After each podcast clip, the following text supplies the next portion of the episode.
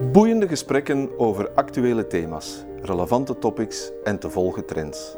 Welkom op de Vlaio podcast waar ondernemers en hun netwerk een stem krijgen, hun plannen vorm en hun ambities een klankbord.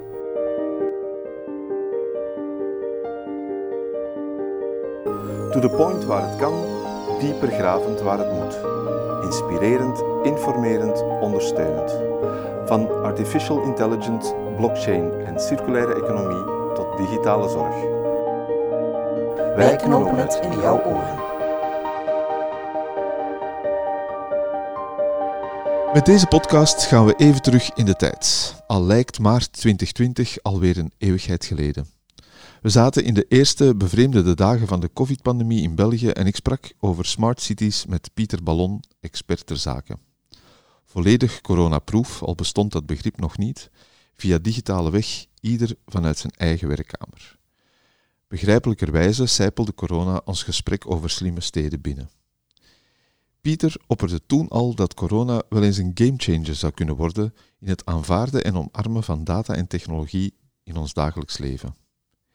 Intussen zijn we vier golven en een coronapas verder en zijn de inzichten actueler dan ooit.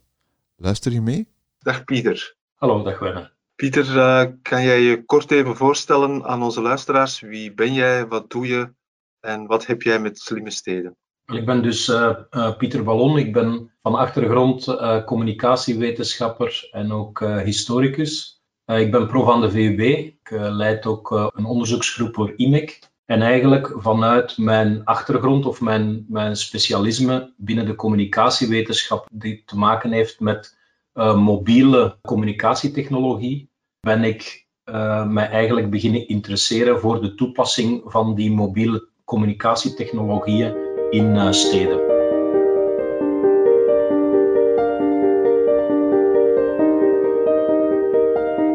we zitten nu allemaal thuis en dus we, merken niet zoveel van smart city technologieën buiten in de openbare ruimte. Maar ik denk wel dat corona ergens een game changer, om het dan in het mooi Nederlands te, te zeggen, kan, ja. kan worden. Als je kijkt naar de, de applicaties die men nu in Zuid-Korea, in Singapore uh, begint uh, ja. te ontwikkelen, hè, waarbij dat men echt heel verregaande datatoepassingen in het openbaar domein, in de openbare ruimte eigenlijk aan het doorvoeren uh, is. Dat zijn toch zaken die, die de komende jaren echt wel een push gaan geven richting dat soort van smart city technologieën. Ja, waarbij heel duidelijk ook een van, de, een, een, van de dingen die jij regelmatig aanhaalt naar voren komt. Ik las ook het artikel van Har Harari, die wijst op welke keuze maken we dan. Hoe ver willen we met de privacy van mensen omgaan en wat doen we daarmee? Want ja. zoals het in Singapore is, weet je echt alles van iedereen. Ja, absoluut. Hij maakt niet de fout om technologie en privacy tegenover elkaar um, te zetten. Maar hij geeft heel duidelijk aan dat we een keuze hebben op het gebied van wat voor soort van technologie. Dat je dezelfde soort van datatechnologie op een heel centralistische, gecentraliseerde uh, manier kan gaan implementeren, waarbij inderdaad uh, straks al onze bewegingen en of wij met uh, iemand in contact gekomen zijn, dat dat allemaal centraal wordt doorgegeven, met naam en toenaam maar dat je eigenlijk diezelfde soort van inzichten en datatechnologie, dat je dat ook op een heel gedecentraliseerde of een heel gedistribueerde manier eigenlijk kan gaan implementeren en juist mensen individueel gaan toegang geven tot informatie die voor hen relevant uh, is. Jij bent misschien met iemand in contact geweest. Het is goed dat jij in zelfisolatie uh, gaat. Als dat op het niveau van mij als persoon, dan kan dat nuttige in bepaalde, onder bepaalde omstandigheden. Hè. Als we straks naar een min of meer normalisering gaan van de toestand, dan kan, dan kan dat een heel nuttige toepassing uh, zijn, maar dan moet dat informatie zijn die bij mij zit en die dus mij als persoon slimmer maakt en mij op mijn eigen verantwoordelijkheid uh, aanspreekt, maar daarom nog niet noodzakelijk uh, hoeft te betekenen dat mijn naam en toenaam vervolgens ergens op een centrale website voor iedereen gaat verschijnen. Dus je kan die technologie op heel veel verschillende manieren toepassen en daar wijst haar aan. Ja, het is het belang van de keuze die je maakt, wat je ermee doet en hoe je ermee omgaat.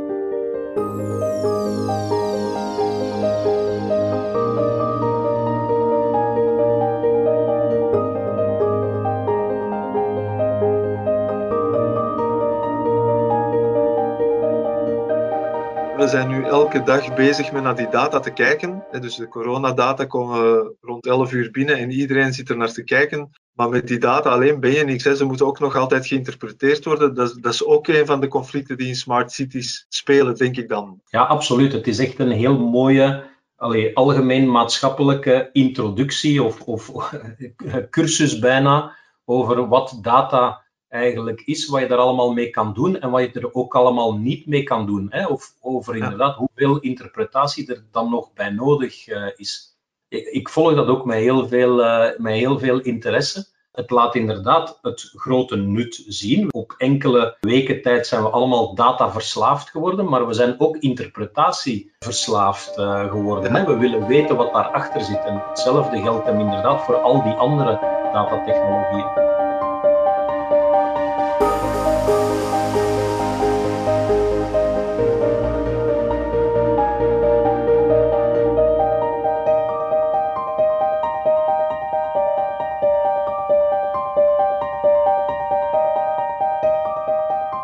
Schrijft ambitieus dat jouw boek niet bestemd is voor technologische en urbanistische experten, maar eerder voor iedereen om te leren spreken over smart cities, te discussiëren, eigenlijk een soort van common ground te creëren, zodanig dat we met elkaar erover kunnen spreken. In hoeverre is dat geslaagd? Hoe schat je dat zelf in? Is er in die vier, vijf jaar tijd dat je het boek op de markt hebt gebracht, is er een evolutie vast te stellen eigenlijk. Maar ik denk toch dat er wel een hele bewustwording gekomen is. Hè. Uh, als ik daarop terugdenk, toen ik dat boek schreef in 2015, was dat, was dat echt nog geen thema. In 2016, nadat het uitgekomen is, heb ik denk ik in het eerste jaar heb ik meer dan 100 uh, eh, lezingen gegeven voor een niet-academisch publiek. Hè. Dus uh, inderdaad, voor de niet-experten, laten we het dan maar zo noemen. En dat ging echt van bedrijfsleiders tot vakbonden, tot uh, seniorenverenigingen. Het boek is in intussen ook aan de, aan de zesde druk uh, toe. Dus ik heb wel, allee, het is echt een, voor mij ook onverwacht en overweldigend uh, interesse daar rond geweest. Ook op beleidsniveau. Hè, zag je toch bij de laatste gemeenteraadsverkiezingen in 2018 zag je toch dat het in alle grote gemeenten en in alle steden dat het toch wel ergens een thema was geworden, dat het overal op de agenda uh, stond. Dat was bij de gemeenteraadsverkiezingen daarvoor zeker niet het geval. Er zijn ook op, op Vlaams niveau zijn er een aantal inspanningen geweest. In de pers zie je nu toch regelmatig dingen verschijnen over slimme camera's. Denk aan het Curieuze Neuzen project, ja. dat heel veel uh, stof heeft doen opwaaien, letterlijk en figuurlijk. Dingen in de pers over de slimme kilometerheffing, al dat soort van dingen. Dus ik denk wel dat je kan zeggen dat het is gaan leven in de afgelopen ja. uh, jaren. Of dat betekent dat we dan zoveel verder staan in de echte implementatie, dat is nog wat anders. Maar die bewustwording is er wel, denk ik.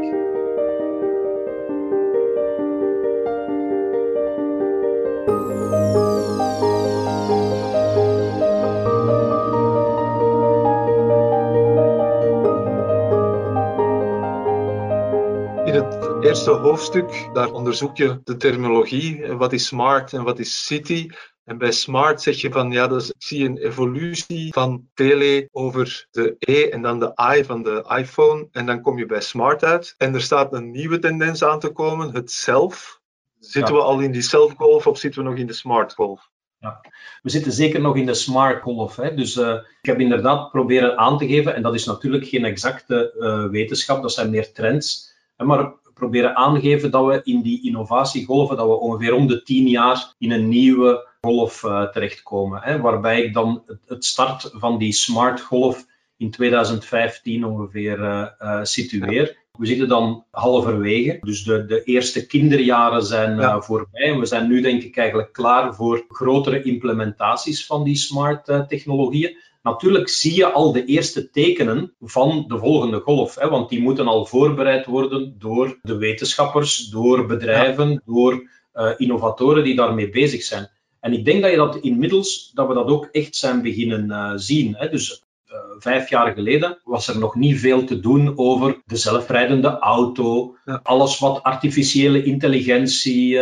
was. Als je nu kijkt, we zijn nog niet omringd door de zelfrijdende auto en we hebben nog niet overal artificiële intelligentie. Dus we zitten nog duidelijk niet in die golf. Dat is er nu nog niet in de maatschappij overal aanwezig, maar we zijn die wel duidelijk aan het voorbereiden en op een grotere schaal dan dat je vijf jaar geleden kon, uh, kon zeggen. Als je nu ziet dat zowel Vlaanderen als uh, Europa, als Verenigde Staten, als China artificiële intelligentie, wat toch de technologie is die achter dat zelfverhaal uh, zal zitten, hè, waarbij je niet alleen smart wordt, niet alleen veel data hebt, maar waarbij dus ook dan die machines zelf kunnen gaan beslissingen nemen en zelf hun acties kunnen gaan sturen.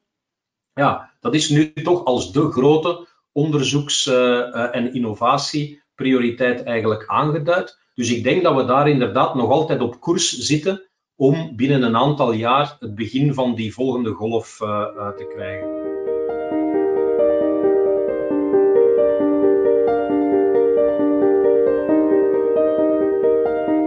Je wijst er ook op in dat eerste hoofdstuk dat, dat het over een systemische innovatie gaat. Dus niet iets heel specifieks, maar heel breed. En dan wijs je op twee moeilijkheden. De voorspelbaarheid ervan en de organisatie ervan. Je kan dat niet helemaal op je eentje doen. En in de gesprekken die ik uh, ter voorbereiding van het themadossier Smart Cities heb, ja, is dat meer dan eens gebleken. Er zijn een aantal initiatieven genomen, zoals de Beacon. Hoe zie jij dat? Ik denk dat je inderdaad dat je op lokaal vlak zie je dat er inderdaad een aantal initiatieven genomen zijn waarbij eigenlijk uh, wetenschappers of onderzoekers, bedrijven, start-ups en ook uh, de lokale overheid zich eigenlijk gaan samenzetten. Hè, en, en, ervoor, en gaan zeggen van kijk, we moeten hier uh, een, een, lokale cluster creëren waarbij dat zowel het bestaande bedrijfsleven, maar ook die start-ups eigenlijk worden worden uh, betrokken en dan voeding kan krijgen vanuit die onderzoekswereld.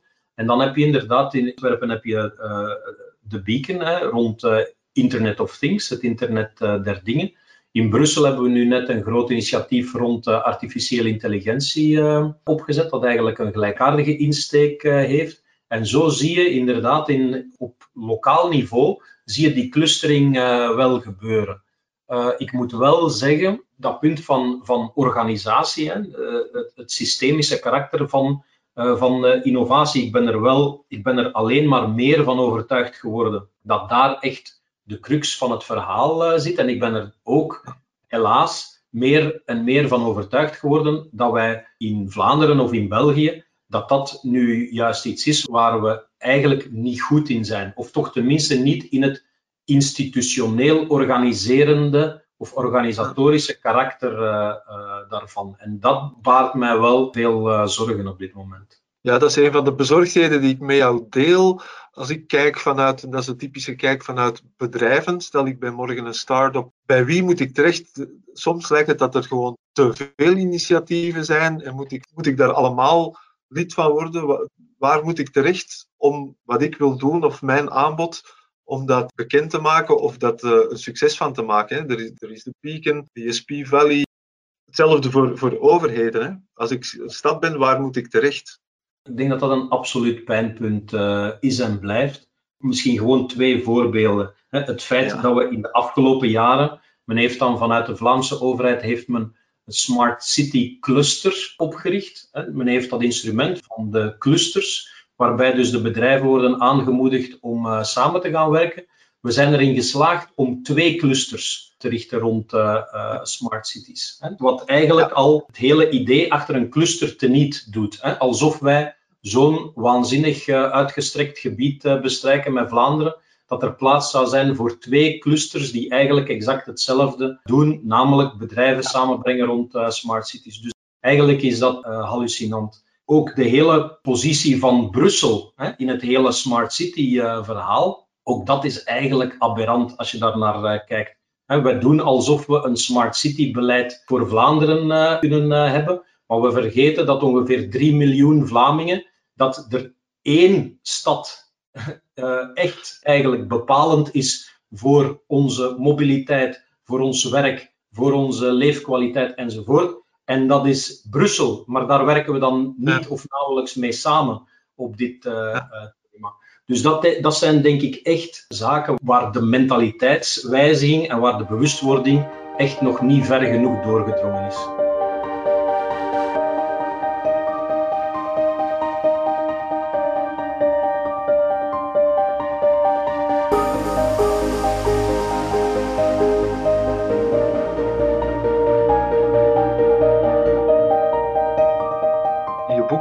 Dan uiteindelijk tot een, een, heel beknopte definitie van wat een smart city is. En je verwijst dan ook naar, naar de drie pijnpunten, of de belangrijkste punten die Daniel Termont naar voren schoof. Verkeer, veiligheid en vuilheid. Zijn dat nog steeds de drie topics waar rond smart cities dat die het meeste resultaat opleveren? Uh, ik denk het wel. Afgelopen drie jaar zijn we elk jaar uh, zijn we begonnen met elk jaar eigenlijk een bevraging te doen van uh, Vlamingen en Brusselaars over wat zij de prioriteiten zelf vinden voor de smart city.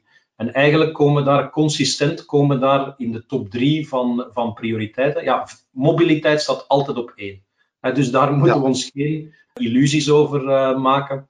Mobiliteit is het absolute pijnpunt. Twee staat niet uh, veiligheid zoals wij dachten. Hè, en zoals je soms afgaand op alle discussies over camera's enzovoort, hè, waartoe soms uh, de slimme stad een beetje verengd wordt. Op twee staat alles wat met leefbaarheid uh, te maken heeft. Dus dat zijn dingen als sluikstorten, dat zijn dingen als geluidsoverlast, dat zijn dingen als uh, luchtkwaliteit. En daar zijn de mensen ook echt uh, over bezorgd. En dat vinden ze ook dat vinden ze du de, duidelijk de tweede prioriteit voor een smart city. En dat komt eigenlijk overeen met die vuiligheid, zoals Termont dat een aantal jaren geleden noemde. En op drie komt dan, weliswaar op een respectabele afstand, komt dan inderdaad de bezorgdheid rond uh, veiligheid. Dus ik denk wel dat, dat, dat die drie uh, zaken die, die uh, Termont toen noemde, eigenlijk los van het Smart City verhaal, waren gewoon de drie zaken waar hij het meeste vragen over kreeg van zijn burgers. Dan zie je ja. dat dat inderdaad, dat ook voor die Smart City, ja, het zou nogal kik zijn moest het anders zijn, maar dat dat dus ook heel duidelijk de prioriteiten zijn die de mensen eraan stellen.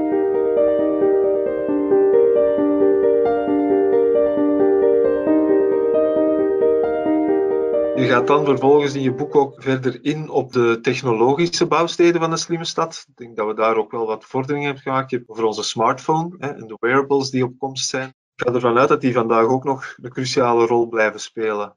Je had, op dat moment had je zo een beetje een, een uh, sfeer of, wat, wat stemmen die zeiden van ja, eigenlijk het tijdperk van de smartphone is al voorbij. we gaan naar andere vormen van uh, interactie en we gaan naar slimme brillen en we gaan naar uh, weet ik veel wat allemaal. Nu, dat kan allemaal nog wel uh, komen, maar ik had toen ook uh, het punt gemaakt dat volgens mij die smartphone nog voor een hele tijd het platform of het interactiemiddel zou worden voor, voor de interactie tussen ons en de wereld rondom ons. Hè. Dus ik had dingen genoemd als identificatie.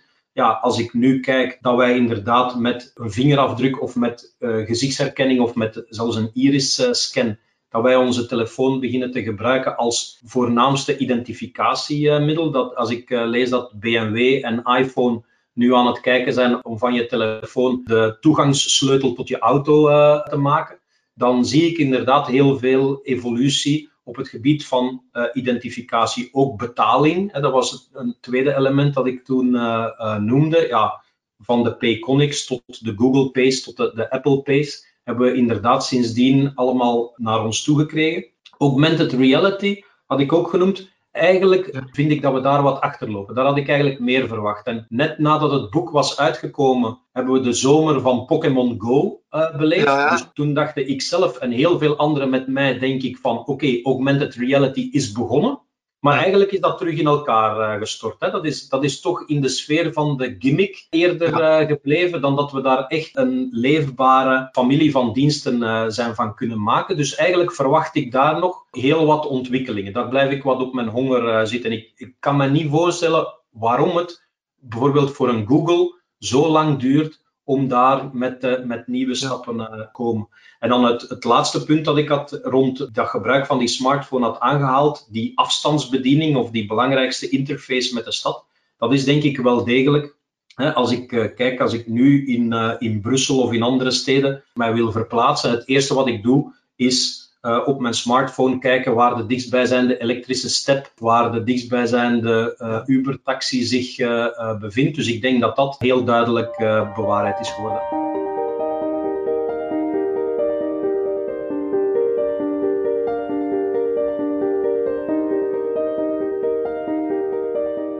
Augmented reality zijn uh, tekens en informatie en data die als een soort van overlay bovenop de werkelijkheid worden geprojecteerd. Dus dat jij door de camera van uw smartphone gaat kijken of door uw Google Glass of weet ik veel wat. En dat je dus data over de werkelijkheid heen geprojecteerd ziet. Ah, in de auto gebeurt dat ook al, op de vooruit dat er dingen uh, geprojecteerd uh, worden. En we zien eigenlijk inderdaad eerder dan de massale doorbraak van dat soort van technologieën, zien we inderdaad eerder die push naar een digital twin. Hè. Een volledig virtueel model gaan maken van uh, de stad, waar ik dan alle data over die stad die in real time binnenkomt, eigenlijk kan gaan in visualiseren en ook kan gaan in modelleren. Dat is meer een soort van virtual reality toepassing, waarbij vooral dat modelmatige uh, en dat beheersmatige aspect van de stad eigenlijk komt uh, bovendrijven. Dus dat is meer iets wat uh, nuttig is voor onze bestuurders, voor onze beleidsmakers,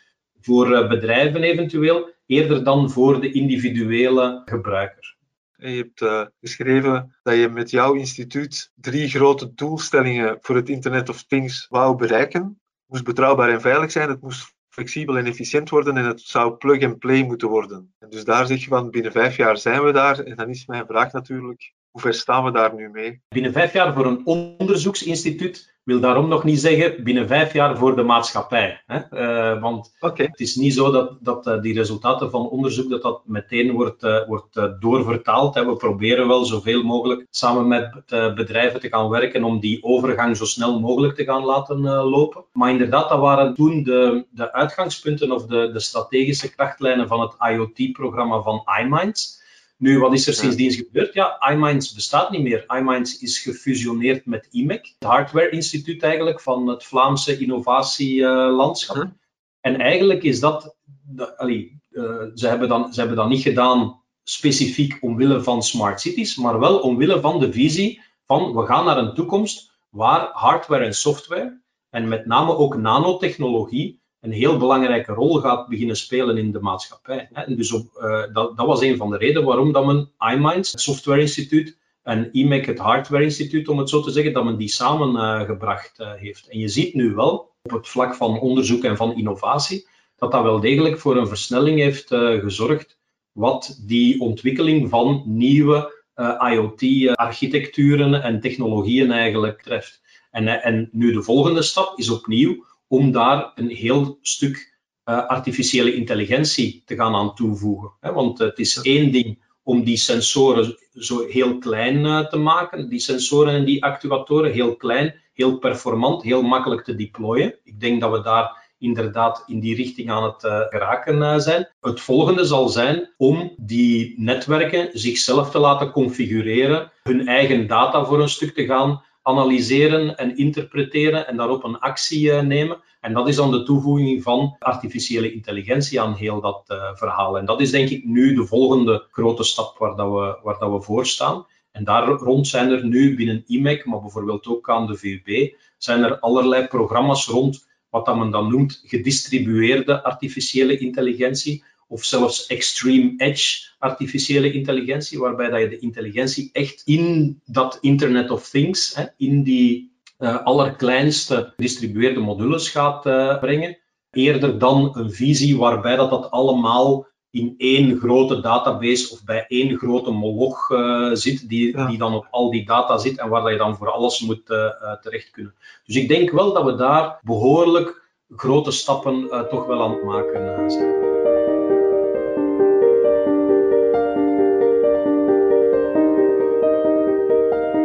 Hebt het ook nog over een heel boeiend concept, de parametrische stad. Wel, het, het, idee van die parametrische stad, ik had dat gehaald vanuit het concept van de parametrische architectuur. Dat is een concept dat in de architectuurwereld, naarmate dat architecten meer en meer ICT begonnen te gebruiken bij hun ontwerpen, deed dat, uh, deed dat concept zijn intreden.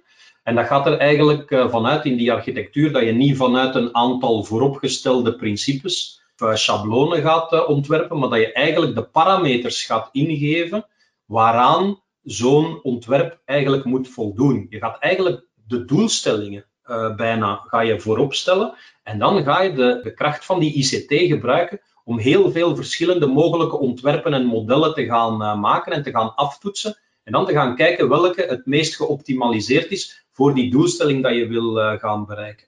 En dat was een beetje mijn, mijn uh, metafoor die ik had voor Als we dat nu eens op het niveau van de hele stad zouden kunnen doen, hè, om een stad of onze stedelijke omgeving te gaan beheren en te gaan besturen, dan gaan wij nu op dit moment gaan wij vooral uit van, ja, we moeten zorgen voor dit domein of dat departement, uh, dit instrument dat we ter beschikking uh, hebben. En we sturen nog te weinig echt op doelstellingen. Hè. We zouden moeten een aantal doelstellingen naar voren brengen rond mobiliteit, rond uh, leefbaarheid, rond uh, veiligheid enzovoort. Dan zou je eigenlijk de creativiteit en al die mogelijkheden die al die technologieën ons bieden, moeten gaan mobiliseren om naar die doelstelling uh, te gaan. Ja. En dat is voor mij het, het, hele concept achter dat parametrisch denken. Ja, waar staan we nu? Ik denk op technisch, op technologisch gebied, dat we inderdaad al vrij ver gegaan zijn in die parametrisering. als we kijken naar technologieën rond gelaatsherkenning en, en automatische detectie die er eh, bestaan. Als we kijken naar eh, de geautomatiseerde toekenning van sociale rechten, die door overheidsinstanties uh, gebeurt, of het, of het opmerken van bepaalde risico's, die eigenlijk door computersystemen gedaan wordt en niet meer door mensen. Eigenlijk dus die parametrisering is eigenlijk al redelijk ver gevorderd op technologisch gebied, alleen op bestuurlijk gebied, op beleidsmatig gebied, te gaan denken in doelstellingen, in meetbare doelstellingen en daar dan de instrumenten van afleiden en niet andersom, dat denk ik, dat is nog wel iets waar, we, waar er nog wat uh, ruimte voor, voor uh, verbetering ja. is. Ik heb het soms over Smart City 2.0, een, een volgend denken over uh, Smart City, dat ik altijd na die eerste enthousiasmegolf over wauw, die technologie, wat kan die uh, allemaal? Is dat eigenlijk de volgende stap die we zouden moeten uh, maken? En volledig beginnen te denken vanuit die grote prioriteiten, die grote doelstellingen. En daar dan datatechnologie als middel uh, voor te gaan inzetten.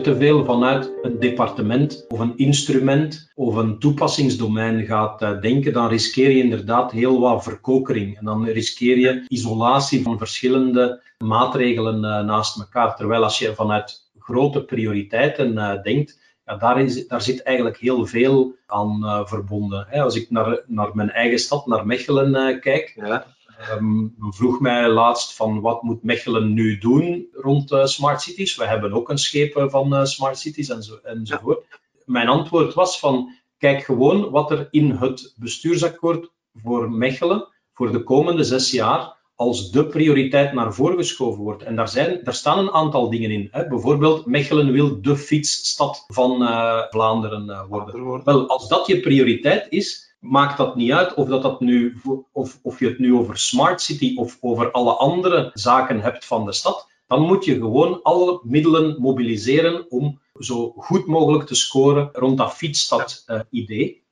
En dan is smart, daar helpt u of reikt u een aantal instrumenten aan om die doelstelling te bereiken. Maar die omkering, die mentale omkering moeten we denk ik uh, maken. We moeten echt vanuit die prioriteiten denken en dan terugredeneren naar de middelen. En dat zat voor, voor mij een beetje ook onder dat concept van die parametrische stad. Dat is helder. In het tweede hoofdstuk belicht je een beetje de negatieve zijde van de smart city, of de, de mogelijke gevaren. We hebben er, er, straks al even naar gewezen als we het over Singapore hadden en, en wat je met technologie ook allemaal fout kan doen, of fout zou kunnen doen, wat er zou kunnen mislopen. Heb je daar nog recent voorbeelden of dingen tegengekomen? Dit is echt niet zoals het moet? Of... Maar ik, ik denk dat we, daar, dat we daar echt een hele grote omslag uh, gezien hebben. Hè. Ik hou al jaren hou ik op mijn computer hou ik, uh, mapjes bij van persartikelen over nieuwe technologie. En eigenlijk tot en met 2015, 2016, 2017 had ik een apart mapje over voor kritische uh, artikelen of negatieve artikelen. Ja. En dat was een heel klein mapje, daar, zit, daar zat heel weinig uh, in. Alles wat wij zeiden over Facebook en over Google en over Airbnb en over Uber was allemaal uh, positief. En ik moest echt zoeken om daar dat ene kritische artikel uit te halen. En sinds een paar jaar is dat volledig omgekeerd. Ja. sinds een paar jaar heb ik eigenlijk geen artikels meer voor mijn andere mapjes en ik moet nu eigenlijk maar negatieve. ik, ja, ik moet mijn klassement veranderen, want dat sentiment is volledig gekeerd. Er zijn, je vindt gewoon de laatste twee, drie jaar, vind je geen positief artikel over Facebook meer. Je vindt geen, gewoon geen positief artikel meer over Google enzovoort. En dat is toch een enorme mentale uh, ommekeer die we, die we sinds, uh, sinds ook dat, dat, dat, dat boek verschenen is uh, gemaakt hebben. Hè. We zien echt een grote afkeer en een grote vrees, ja, die die bedrijven ook voor een stukje aan zichzelf te danken hebben. Hè. Ze, uh, ze zijn ook op een niet correcte manier met data omgegaan. En we zien daarnaast zien we natuurlijk ook de angstaanjagende voorbeelden uit China en Hongkong uh, enzovoort, van wat, wat, er allemaal mis kan gaan met die uh, technologie. Dus daar zijn wel degelijk een aantal redenen voor, maar het is wel heel opmerkelijk dat we van die bijna volledig juichende sentiment voor 2017 dat we naar een volledig negatief gekomen zijn. Op een bepaalde manier weerspiegelt dat ook de structuur van dat boek van uh, Smart Cities. Hè, dat ik dat eerste deel als de utopie, het tweede deel als de dystopie en het derde deel dan uh, de realiteit. Hè, of wat we eraan zouden kunnen doen. Dus ik hoop dat we binnen een paar jaar dat we in dat derde deel uh, geraken, dat we dan uit de dystopie uh, geraken en dat we dan naar de realistische oplossingen uh, beetje, beetje een dialectisch proces van these, antithese en dan de Absoluut. Smart City als synthese van dat proces. Absoluut.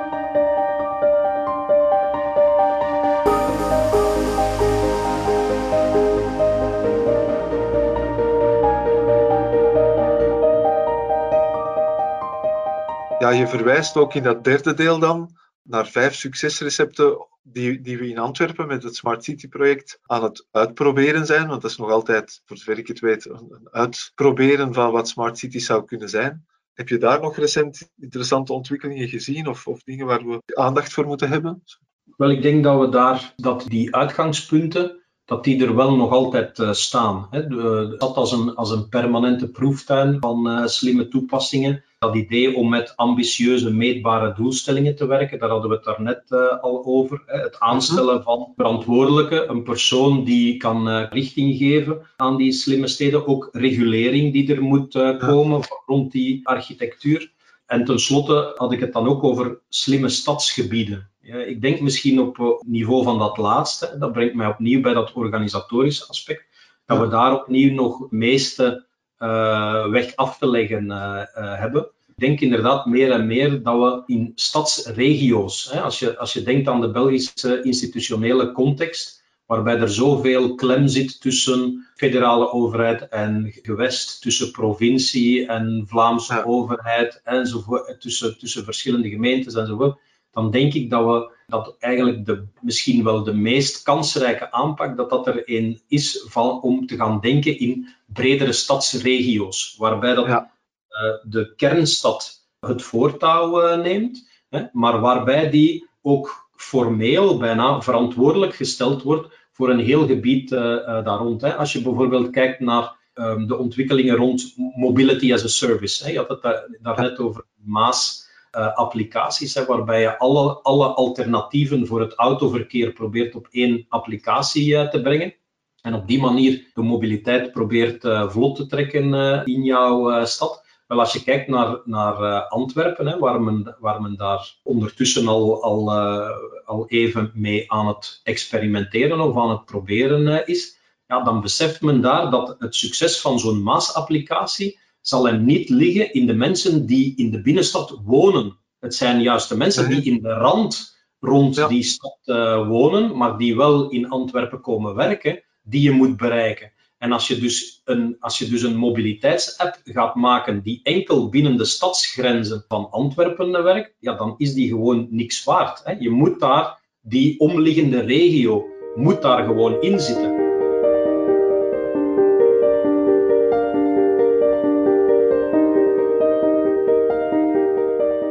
Op individueel niveau, een stad als Kortrijk, die toch ook echt probeert om een brede regio eigenlijk uh, met zich mee te trekken als het over uh, smart cities uh, gaat. Ik zie enkele veelbelovende eerste initiatieven, maar eigenlijk staan we daar inderdaad nog maar aan het begin van een grotere ontwikkeling. Net zoals dat we vijf jaar geleden bij dit boek nog maar aan de eerste experimentjes met technologie zaten denk ik dat we nu aan de eerste experimenten met samenwerking over die bestuurlijke grenzen heen uh, staan. Daar is er dus nog het meest te winnen, maar daar heb ik dus, als ik mijn hoop ergens moet opzetten, dan is het op, op uh, dat soort van aanpak.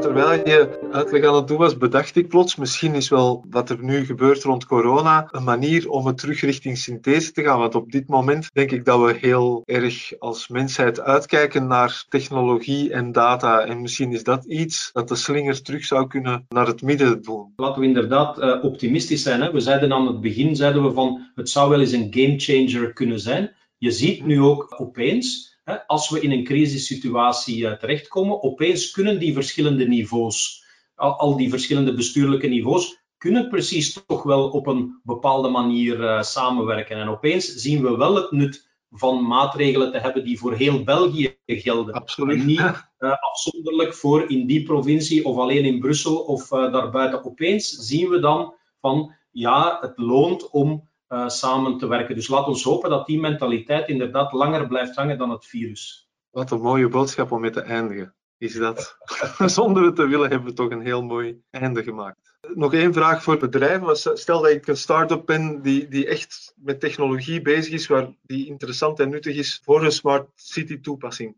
Wat doe ik dan? Waar ga ik naartoe? Ga ik heel concreet, wat zou jij aanbevelen als ze bij jou aan de deur staan?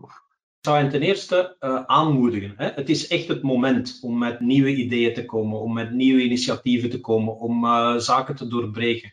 Hè, we, zijn, we zijn op een punt gekomen waarbij inmiddels de bewustwording, hè, zoals ik al, die bewustwording is er. De geesten zijn uh, gerijpt. Dus als je nu komt met iets dat echt de moeite waard is, het is het moment. Dat is sowieso de eerste boodschap. Wacht niet te lang hè, en probeer op een, op, op een slimme manier uh, probeer een aantal van die mogelijkheden die je ziet en van die lijntjes, probeer die samen uh, te brengen. Geloof erin. Dat is, dat is nog altijd het belangrijkste. En dan vervolgens denk ik dat het inderdaad een goed idee is om je te gaan aansluiten bij anderen. Hè, vanuit die eigen sterkte, om te kijken wat heb ik daarvoor nu nodig.